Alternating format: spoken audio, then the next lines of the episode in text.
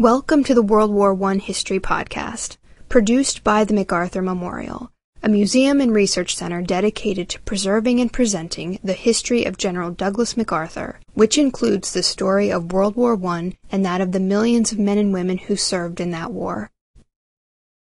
Douglas MacArthur in the First World War, Part 2 Camp Mills. The orders were given. The Rainbow Division was to concentrate on the Hempstead Plain on Long Island, New York, at a place called Camp Mills. Division Commander Major General William Mann and his Chief of Staff, Colonel Douglas MacArthur, had picked every National Guard unit that was to fill the table of organization for the division. Railroads, now connecting the entire country, began carrying thousands of men to Long Island, New York.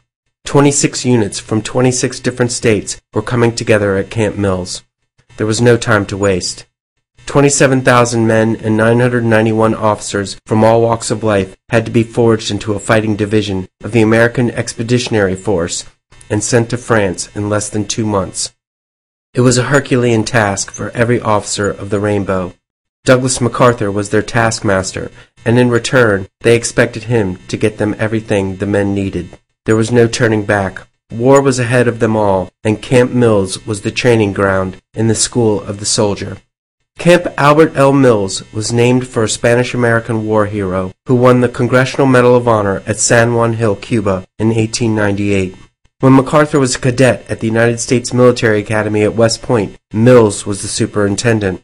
His final post was as a major general and chief of the Militia Bureau of the United States Army General Staff. One of his last projects was the federalizing of the National Guard for the National Defense Act. Upon his death in 1916, Mills was succeeded by William Mann. It was only fitting the camp was named after him. The Hempstead Plain was one of the few natural prairies east of the Allegheny Mountains, and once encompassed 60,000 acres of Long Island, flat, covered with farms and home to the Mineola Fairgrounds and the U.S. Army's flying school at Hazelhurst Field, the plain was easily accessible by the train station at Garden City. In the summer of 1917, Army engineers staked out a grid on 120 acres of the plain where Camp Black once stood, a training camp in the Spanish-American War. In August, the engineers were followed by the first units of the Rainbow, the 165th Field Hospital from the District of Columbia, and the 165th Pioneer Unit from New York. The hospital got a rudimentary medical area set up, and the pioneers continued the work of the engineers. The plain was about to become very crowded. The train that carried Major General Mann, Colonel MacArthur, and the 28 staff officers of the Rainbow Division arrived at the Garden City Station on 5 September. They took their first look at the tent city that for the previous months they had worked tirelessly to make a reality. The staff officers were all regular Army, and most were hand-picked by MacArthur. One, Captain William Hughes, was a childhood friend from MacArthur's boyhood days at New Mexico's Fort Selden. Four of the staff officers were his classmates from West Point. The staff was set up under criteria prescribed in the U.S. Army's field regulations. Colonel MacArthur had an operations officer and an intelligence officer but all the different departments of quartermaster, artillery, etc., reported directly to the chief of staff. It wasn't until after the arrival in France that the modern system of a G1 personnel, G2 intelligence, G3 operations, and G4 supply staff was established. In just under a month, the staff organized the transport of the division to New York arranged for the quartermasters to outfit the camp, and did everything they could to get all the supplies a division would need. Upon their arrival at Camp Mills, many of the staff officers were already working on the problem of transporting them all to France. The heart of an American infantry division in the First World War was its two infantry brigades, and Mann chose his commanders before the division concentrated. Colonels Michael J. Lenihan and Robert A. Brown were both promoted to brigadier general and given two regiments of infantry and a machine gun battalion. Both men were West Point graduates, veterans of the Spanish-American War, and former general staff officers. Lenihan was given regiments from New York and Ohio and machine gunners from Wisconsin to form the 83rd Brigade. Brown's 84th Brigade consisted of infantry from Alabama and Iowa and a machine gun battalion from Georgia. Until the formation of the Rainbow, the machine gunners had all been infantry, and they would not see a machine gun in camp. As his artillery brigade commander, Mann chose fellow Militia Bureau staff officer Brigadier General Charles P. Summerall. Another West Point graduate, Summerall was in France doing a study on artillery needs for the AEF when he was chosen to head the Rainbow's 67th Field Artillery Brigade. He returned to the States with recommendations that established artillery doctrine for the AEF. At Camp Mills, Summerall was given artillery regiments from Illinois, Minnesota, and Indiana. He was a bright star in the AEF and was taken from the division almost upon arrival in France. By war's end, he was a corps commander. Supporting the infantry and artillery was a vast array of units that completed the table of organization for the Rainbow Division a trench mortar battalion from Maryland, none of whom knew what a trench mortar looked like and wouldn't find out until they got to France, another machine gun battalion from Pennsylvania, signal corpsmen from Missouri, Louisiana cavalry that became the headquarters troops, engineers from California and South Carolina, supply and ammunition trains from Texas, Kansas, and North Carolina, military police from Virginia, that until the Rainbow was formed had all been part of a coast artillery unit, ambulance units from Michigan, New Jersey, Oklahoma, Tennessee, and field hospitals from Colorado, Nebraska, Oregon, and the District of Columbia. It truly was a coast to coast division, and the last of them arrived in Camp Mills about a week after Mann and his officers. The division was concentrated. Upon arrival at Camp Mills, the men found themselves housed as units in conical tents arranged on streets. The men were crammed twelve to a tent, which had no wooden floor or stove. Most noticeable to the men was the odd sight of airplanes from Hazelhurst Field flying overhead at all times of the day. Many had never even seen an airplane before. Their life became one of rules and regulations, schedules, and little understanding for failure to follow orders. The day began at 5:30 a.m. with reveille and ended at 9 p.m. with taps. The guardsmen that came to Camp Mills were a mix of veterans and raw recruits. The National Guard was activated for service on the Mexican border in 1916, and over 60,000 guardsmen went to Texas.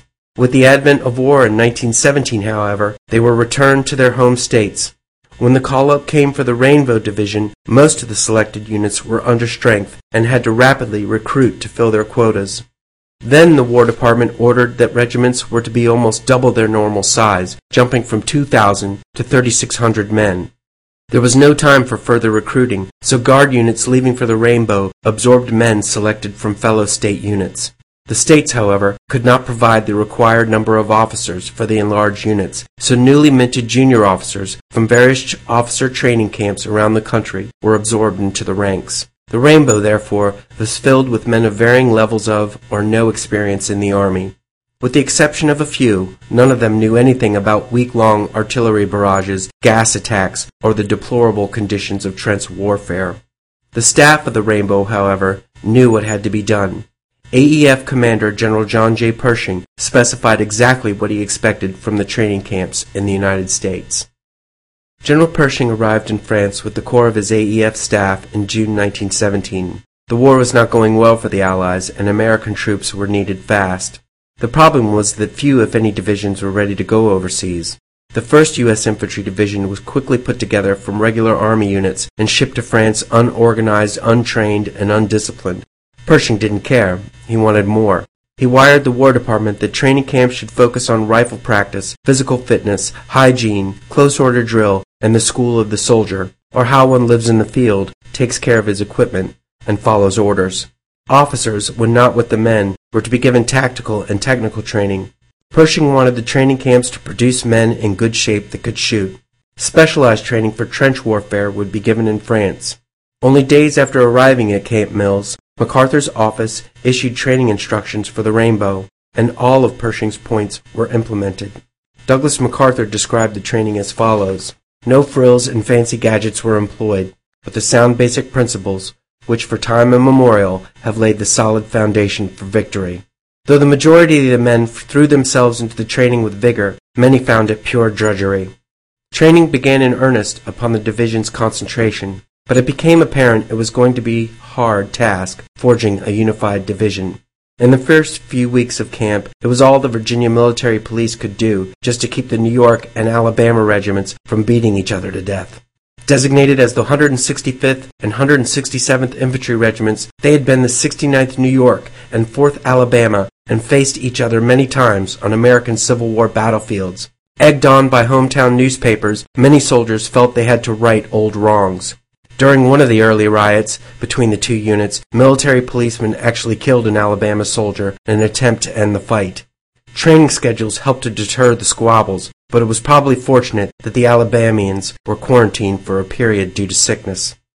Regional differences were a problem, but so was the fact that most of the men at Camp Mills were in their early twenties and looking for any outlet to escape the drudgery of camp life.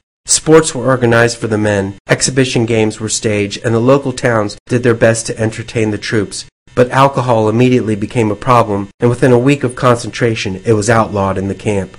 A pass outside of the camp became the object of desire, and Garden City, Hempstead, and New York City became the focus of any man lucky enough to get a pass. A train ride to New York City was only 40 minutes and cost $1.20 for a round trip. Military police were thick in each city. The bars were off limits, and woe to the saloon owner who sold liquor to a soldier. Paydays were always a great event. The men earned $33 a month, and soon after Camp Mills was established, vendors set up shop outside its perimeter to sell sundries at exorbitant prices. It didn't take long for the soldiers to sour on them. When some Iowa boys of the 168th Infantry felt they had been short-changed one payday, the vendors found themselves and their shops turned upside down and destroyed. The Iowa boys were heroes, but found themselves confined to camp.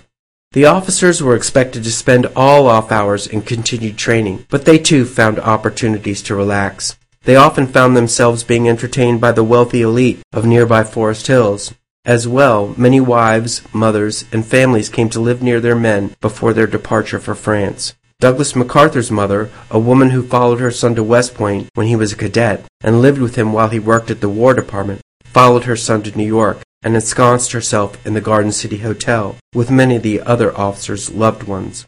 Though there is no record of it, there is no doubt that MacArthur spent his limited free time with his mother. The biggest event for the Rainbow Division at Camp Mills took place after only three weeks in camp. The division had its first major review for Secretary of War Newton Baker and U.S. Army Chief of Staff Tasker H. Bliss when they visited the camp on 23 September 1917. All 27,000 men took part in a review that lasted two hours. In addition to the Secretary and Chief of Staff, 50,000 locals came to see the parade as well. There were glitches in the performance. The men were novices and untested, but they were full of spirit. For Douglas MacArthur, one of the most memorable days was the delivery of the Rainbow Division colors to the Chief of Staff. He accepted them with a personal devotion. They were carried to France throughout the campaigns, along with the division in the occupation of Germany, and for three years after the war graced the office of the Superintendent of the United States Military Academy at West Point, Brigadier General Douglas MacArthur. The division staff was doing all it could to ensure that when the Rainbow landed in France, they would have six months of supplies at their disposal. Harry Kendall of Georgia's 151st Machine Gun Battalion remembered getting two woolen blankets, two suits of wool clothes, four pairs of woolen underwear, two shoes, and four pairs of socks before he left for France. The quartermaster even stockpiled over 5,000 pairs of shoes before the division departed. There were few boots, but for the most part the Rainbow got all of what was available and began to look forward to leaving. As September gave way to October, equipment tables for the units at Camp Mills were filled, and the rumors of departure ran rampant. Men started getting married by the hundreds. Chaplain Francis Duffy of the 165th New York started holding large masses for the men and enlisted local priests to hear the confessions of the thousands of Catholics in the division. Then the rumors became reality, and soon departure notices were given to the commanders. Units just began vanishing. Camp Mills was the anvil on which the Rainbow Division was forged. MacArthur went back to the site in the 1920s, but he couldn't even find where the site of the headquarters was. It was a transient point. The Rainbow's time at Camp Mills had been short, but training transformed the weak and disclosed who was incapable of contending with the rigors of being a soldier. Mann and MacArthur must have been happy. Their beliefs were being vindicated.